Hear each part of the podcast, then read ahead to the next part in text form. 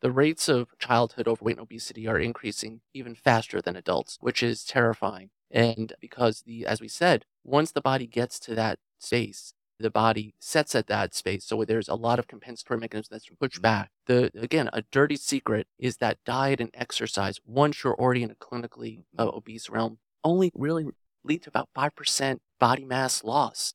Please join us every week for a new episode of Understanding the Human Condition with Dr. James Flowers. Dr. Flowers and his most admired mentors, respected colleagues, and VIP guests will share valuable insight into underlying health causes, conditions, and issues. These in depth yet approachable episodes are a great resource for both private individuals and industry professionals. Our esteemed host, Dr. James Flowers, is one of the most recognized and respected names in the field of chronic pain, mental health, and substance use disorders, both nationally and internationally. Dr. Flowers is the founder of J. Flowers Health Institute, located in Houston, Texas. For more information about J. Flowers Health Institute and its concierge services, go to jflowershealth.com or dial 713 783 6655. And be sure to mention this podcast. Good morning, everybody. This is Dr. James Flowers. Welcome to Understanding the Human Condition. I'm here today with my good friend and colleague, Dr. John Stevens. Welcome. Thank you, Dr. Flowers. Nice I'm to be here. s- I'm so glad that you're here. Your schedule is packed every single day, and I'm honored that you were able to take an hour or two out of your day to come over here and visit and do this podcast with. Oh, I love coming over here. Great people, beautiful place you have. So. I love it. Thank you so much. It's good to see you in person. We talk on the phone, but we don't get to see each other every day because of our schedules. But, you know, today, what you and I decided that we would talk about, I think, is something really important, and it's overall general health. But, Dr. Stevens, you're a psychiatrist, Right. and we're going to talk, you're a child and adolescent psychiatrist, and one of your many board certifications, I should say. But today, we're going to talk about something that most people don't really think a psychiatrist oh, I'm going to talk to my psychiatrist about medical weight loss, right? So today we're going to talk about medical weight loss and what that means. We're going to talk about some statistics.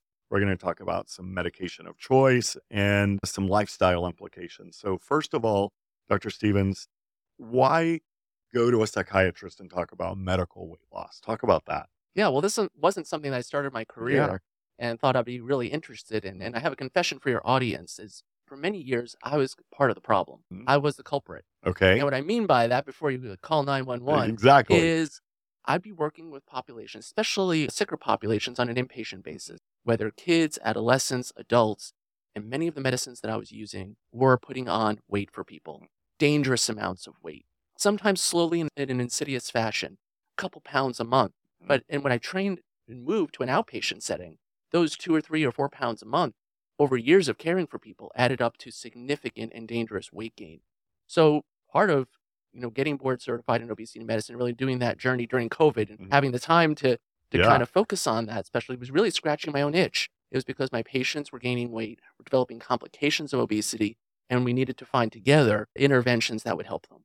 You know, and on the therapeutic side at J Flowers, we see patients every single day that when we talk about an appointment, whether it's with Dr. Stevens or another psychiatrist, they're like, oh my gosh, please don't put me on medication that I'm going to gain weight. Yeah. It's their number one complaint that we hear day in and day out from patients about medication resistance. It's, I don't want to gain weight. I've tried this in the past and I gained 20, 30, 40 pounds over the years. And then they say once they gain that weight, it's harder to lose than it was prior to even being on medication. Is that, you heard that? That's absolutely the case. The Yeah. body has multiple compensatory mechanisms that when you're starting to gain weight, there are a lot of factors Mhm. that are pushing back, metabolic factors right. that are pushing back in the body that prevent you from going back to your original weight. And part of that is driven by evolutionary mechanisms. Mhm. You don't want the body doesn't want you know biggest danger for most of human existence was Mhm. starvation. Right. Yeah. So we are in now this this really time of plenty, but too much so. And without, you know, really being careful about what we consume and, and how we're exercising in terms Mhm. of how we're increasing movement, we're really at risk. There have been some studies, including one in the New England Journal of Medicine, that said in the next 10 or 15 years, practically everyone in America could be overweight or obese. That is just And we're already at 60% when you count overweight and obese. right. 40% of Americans are clinically obese. I'm not using that term in the pejorative sense Mhm. that it's oftentimes used. So Right. this is a really a crisis and epidemic that we're facing. It is. I mean, whether no matter what part of the country that we're in, whether we're in California, Texas, New England, Southeast, Southwest, Northeast, Northwest, we see in the United States in general, we're seeing a much greater level of obesity than we've ever seen before. What do you think brings that on? Well, I think it's America has done it the best. Yeah. We are the most overweight and obese country on the Mhm. planet. I think that obviously the material wealth and the Mhm. nutritional wealth Mhm. has created some of that, as well as just technological changes. We are not working the farm anymore in terms of exercise. Exactly. And with many of our Yeah. jobs, whether you, we talk about, especially since COVID, right. is sitting at home working at your desk or your chair Mhm. and just not getting really, there's a imbalance Mhm. in energy you consumed in terms of the form of calories right. and energy burned. yeah. And if that imbalance it can, you know, persists for a while, Right. uh, the weight will add on. It's mathematical. Yeah. There is a small percentage, probably about five people, especially that for those that suffer childhood obesity, that Mhm. do have genetic factors that do have underlying sure. inherited either Mhm. mutations in the melanocortin 4 receptor Mhm. or other genes that are linked to that. For the majority of people, the weight gain that contribute to overweight and obesity is environmental. Yeah. You know, and speaking of COVID, and Yeah. uh, so the other thing that we hear a lot of is, oh my gosh, during COVID, I was immediately sent home and I worked from home and I sat at my desk all day and I gained 30 pounds over the two Yeah. years or year and a half, two years that COVID was keeping so many people at home. And people haven't been able to get off of that roller coaster weight going kind of up and down and getting back into a normal routine exercise. But what I want to talk about first is let's talk about statistics, right? Some World Health Organization statistics. Yeah, it's not just an American problem. Obviously, we're talking predominantly American audience, Yeah. hopefully outside, but the worldwide prevalence of obesity has doubled since 1980. Wow. So it is not just an American problem, but again, the way we eat is also being adopted and sometimes glamorized. I Mhm. mean, throughout the world with fast food, right. with sugary drinks, Mhm. with high salt snack, these, you know, high fat and very processed and ultra processed food. I think that that is also partly to blame.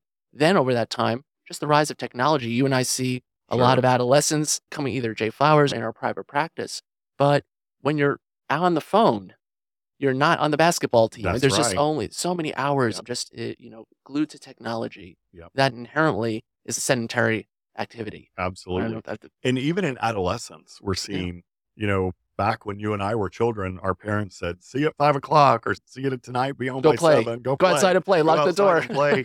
and nowadays, teens and adolescents are just going upstairs or in the den and they're turning on their TV and getting their game out and literally sitting on the sofa for three and four hours at a time right. and not getting any exercise out of after. School.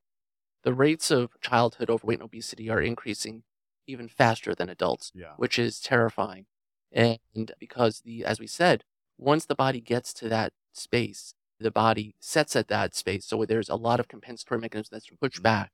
The again, a dirty secret is that diet and exercise, once you're already in a clinically uh, obese realm, only really lead to about five percent body mass loss. So if you're let's say 240 pounds as an adolescent, which is not unusual, Dr. Flowers. That is not. So if Yeah. you're talking about, I'm telling you, okay, if you completely change your lifestyle, get 150 minutes of movement that gets your heart rate Mhm. every week, that's 150 minutes, Okay. and you cut out all the processed foods, all of the fast, you know, Yeah. eh, no more soda, you could lose at 240, you could lose 12 pounds. It's amazing.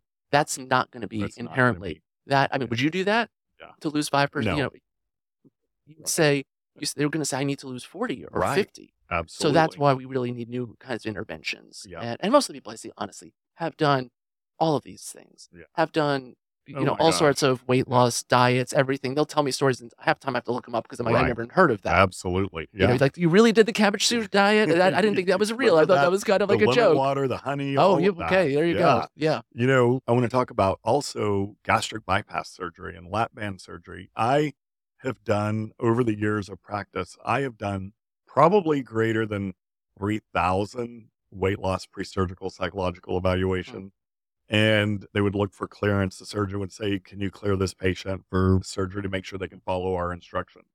You know, we would have people that would come in for a behavioral evaluation who were looking to lose 125, 150 pounds and say, I can't live anymore with like this. I've got to do this. But through the testing, we found they were not going to be able to follow a new diet and a new restriction. A lot of times the surgeon would do it anyway, and those patients' lives were miserable, miserably affected because it changes everything in our right overnight when you have that surgery.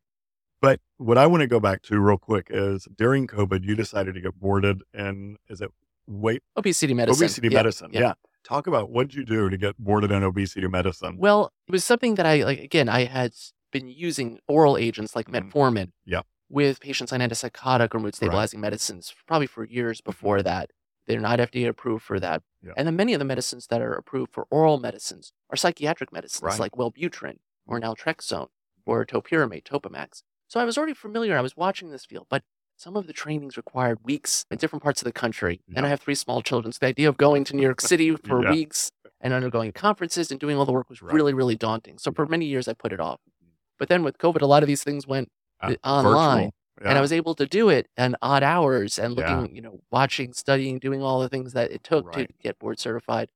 And then telling my patients about it, I wasn't sure how they would respond. Again, it, it didn't feel most people that are in obesity medicine are internal medicine doctors, Mhm. family medicine, right. so endocrinologists. So I felt like a little bit of a nod, but I think the response has been fantastic and people really like the conversation. I started earlier now when you talk about those patients. I know we see these patients that are saying, I will not go on that medicine if I gain weight. I just it's very reassuring to say, don't worry, I am totally sensitive to that. Let's think of a strategy. Yeah. And even if you did, we can find ways to take it off. Yeah. Because really the mental health is the primary Sure. concern for these issues. If you're manic or colossally depressed or psychotic, the Uh-huh. weight loss has to be secondary. Absolutely.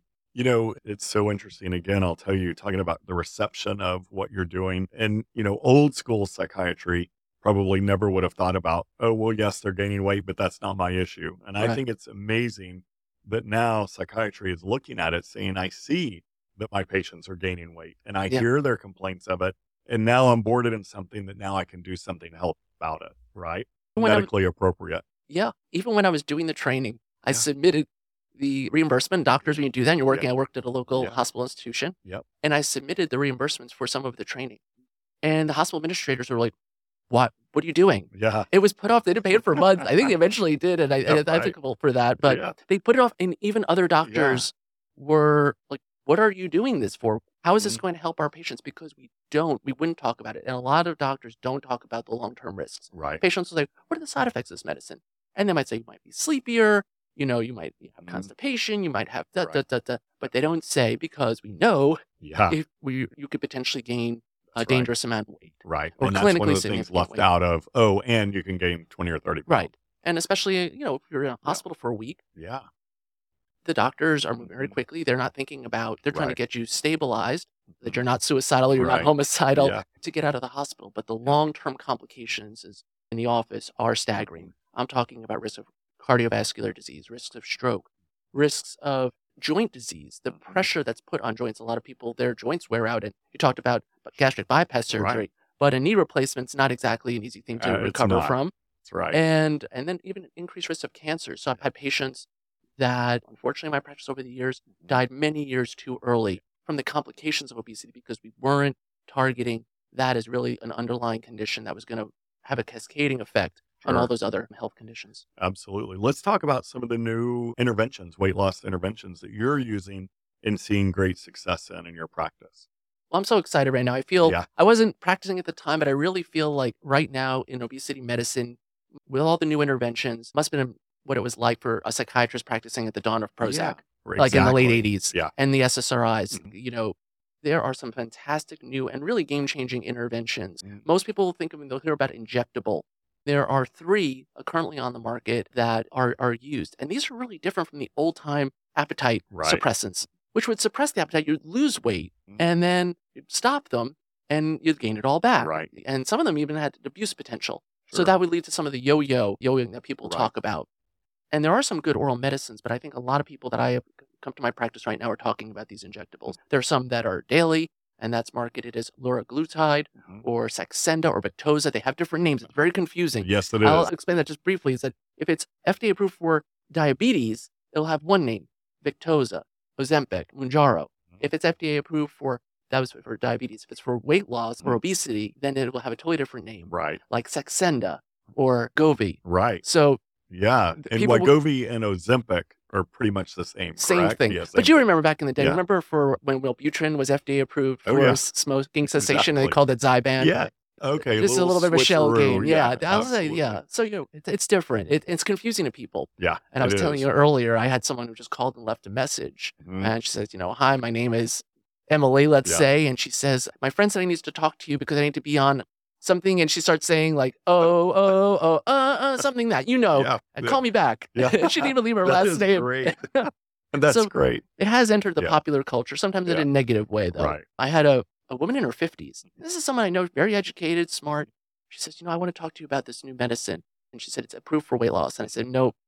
I said, That one was approved this summer, but it's for diabetes. She said, No, no, it's for weight loss. Because on my TikTok, I saw a video about it. Oh, and TikTok is absolutely, you know, Dr. Google. Yeah, I said I've been Yeah. Google Doc before. I never Yeah. TikTok Doc Yeah, before. So I yeah. and she so people are hearing about it, but some of them might not fall into a category or might have health complications, like you Right. said with gastric surgery. Sure. You need to talk to your doctor before just going on those. Absolutely. So I'm glad that you brought that up. Yeah.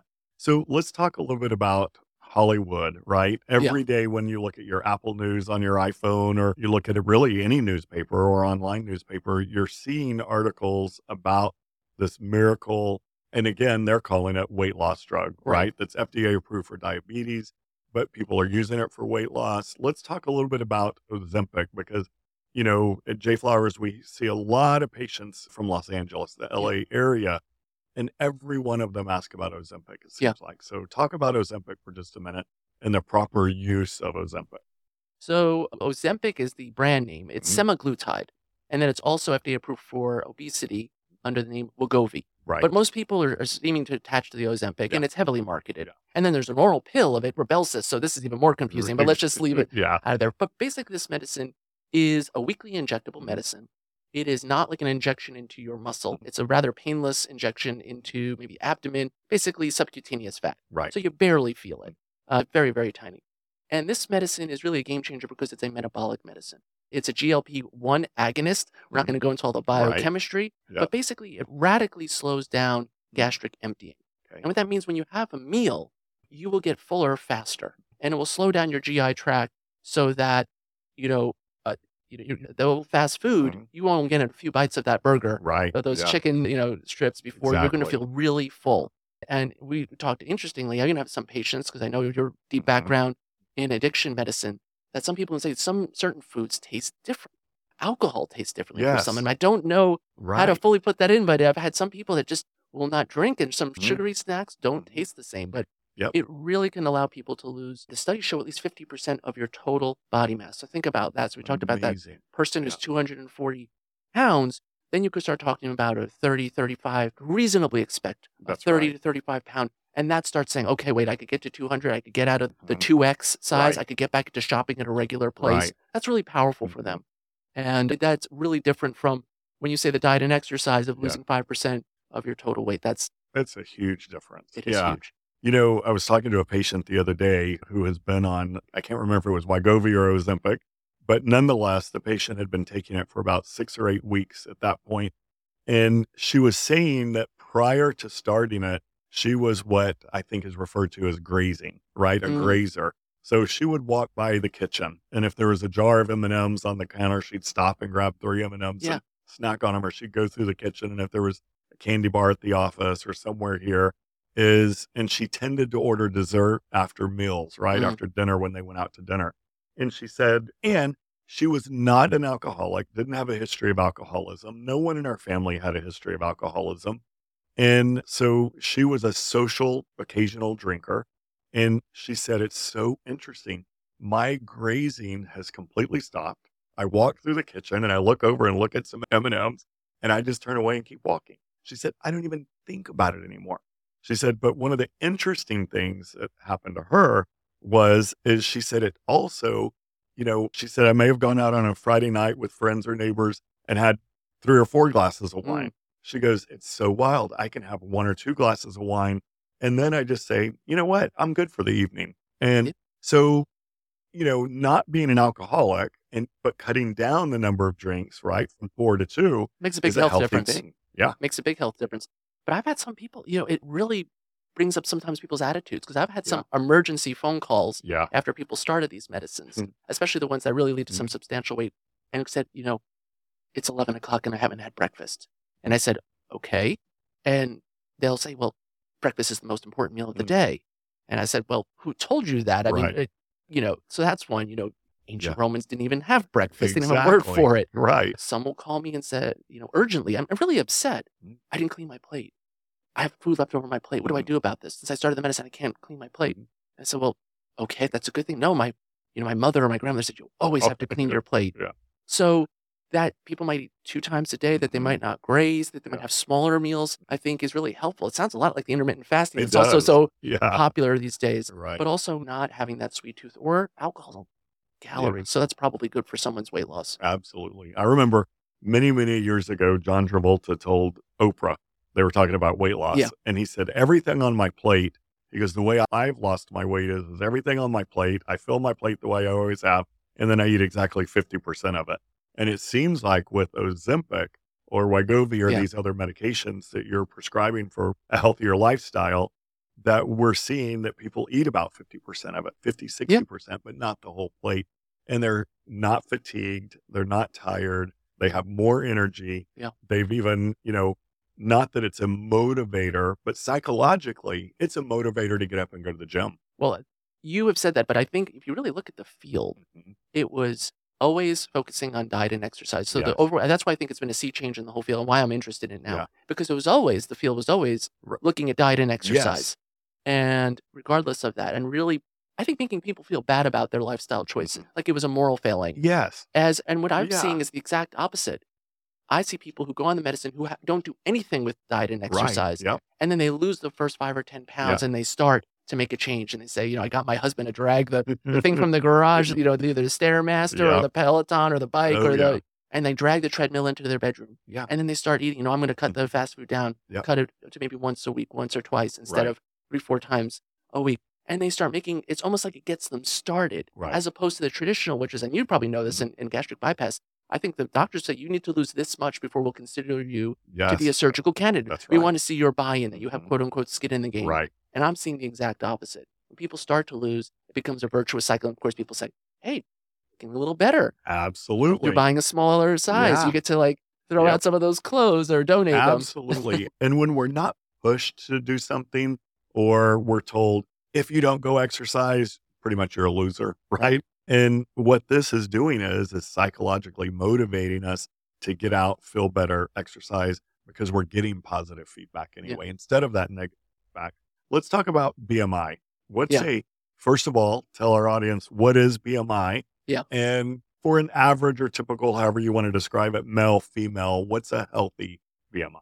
Sure. So BMI is, you know, is controversial and much maligned, but it's still Mhm. what defines overweight or obesity. Sure. Specifically, a BMI of 25 or above is clinically overweight. That's 25 to 29.9. Above 30 is obese. So when I use these terms, that's that. And you can calculate these things. There's online, just Google BMI calculator. But if you want to be mathematical, it is your weight in kilograms. Mhm. So the pounds divided by 2.2, that's your kilograms. Yep. And that is divided by your height in meters. Again, we don't use the metric Right. system, Yep. squared. Okay. So now BMI does not apply to some of the people you and I see. right.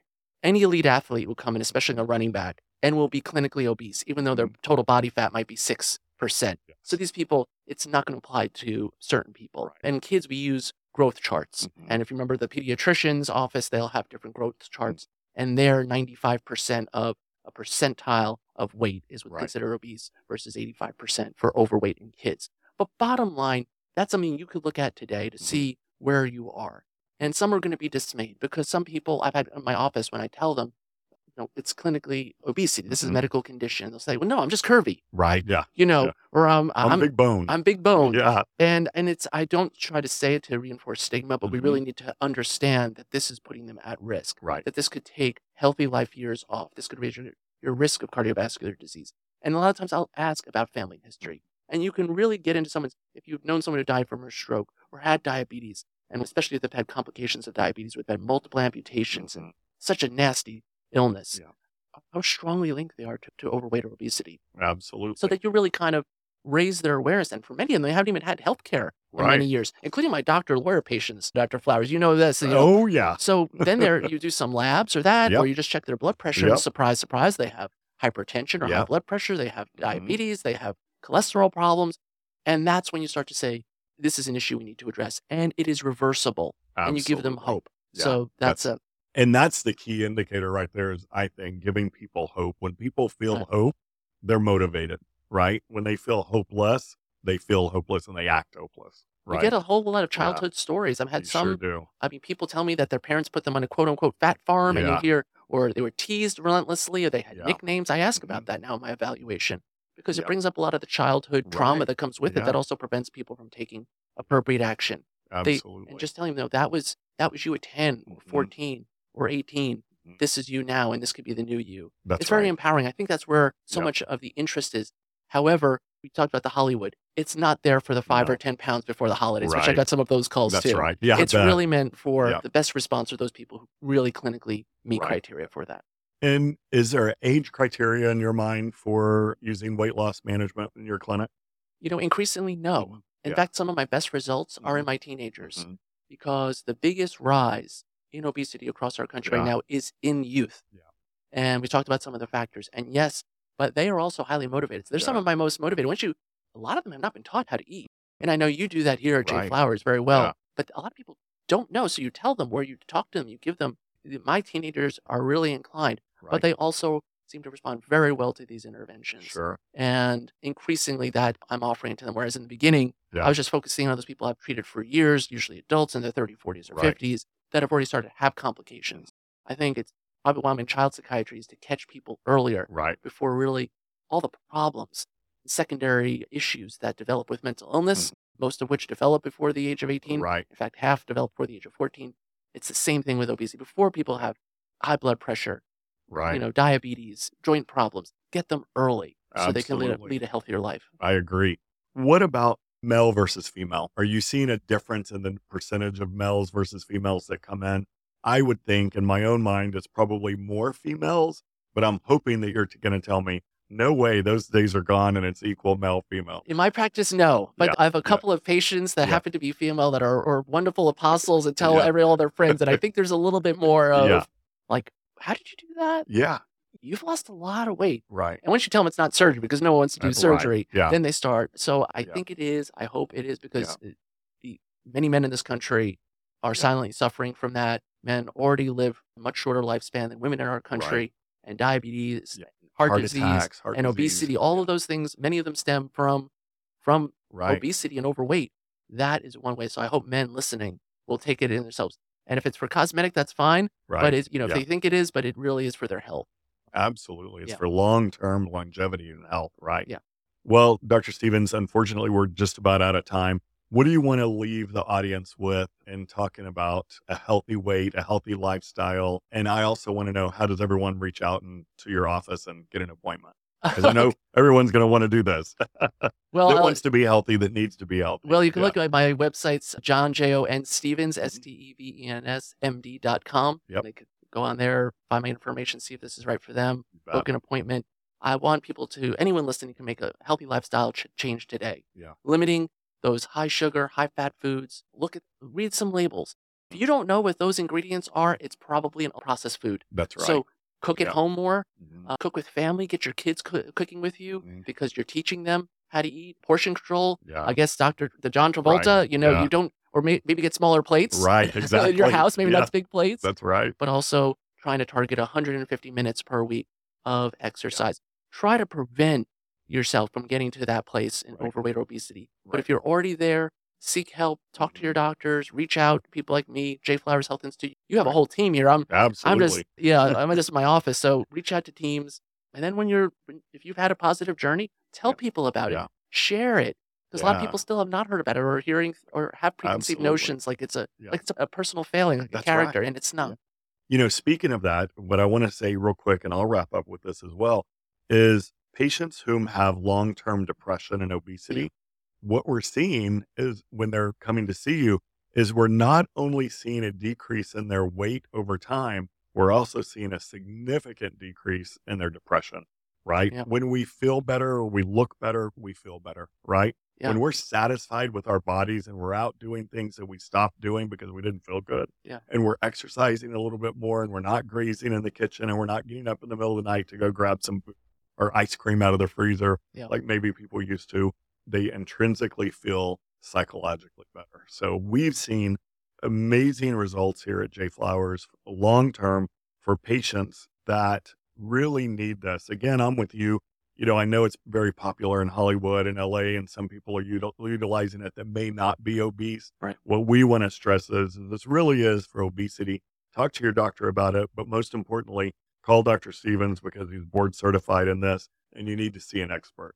So, Dr. Stevens, thank you very much. Thank you so much. Yeah, you bet. Absolutely. Reach out to jflowershealth.com or 713 783 6655.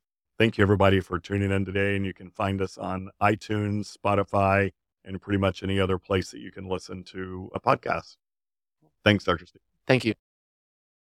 And I'd like to remind everyone watching or listening to us that there are numerous platforms to find our podcast YouTube, Apple Podcasts, SoundCloud, Spotify, Stitcher, and iHeartRadio. Please share this episode on social media or with someone that you think it could help. Absolutely. And we remind you also that a clear diagnosis is key to the most effective treatment possible. Yes, it is. See you next Thanks week. again, Robin. Thank you.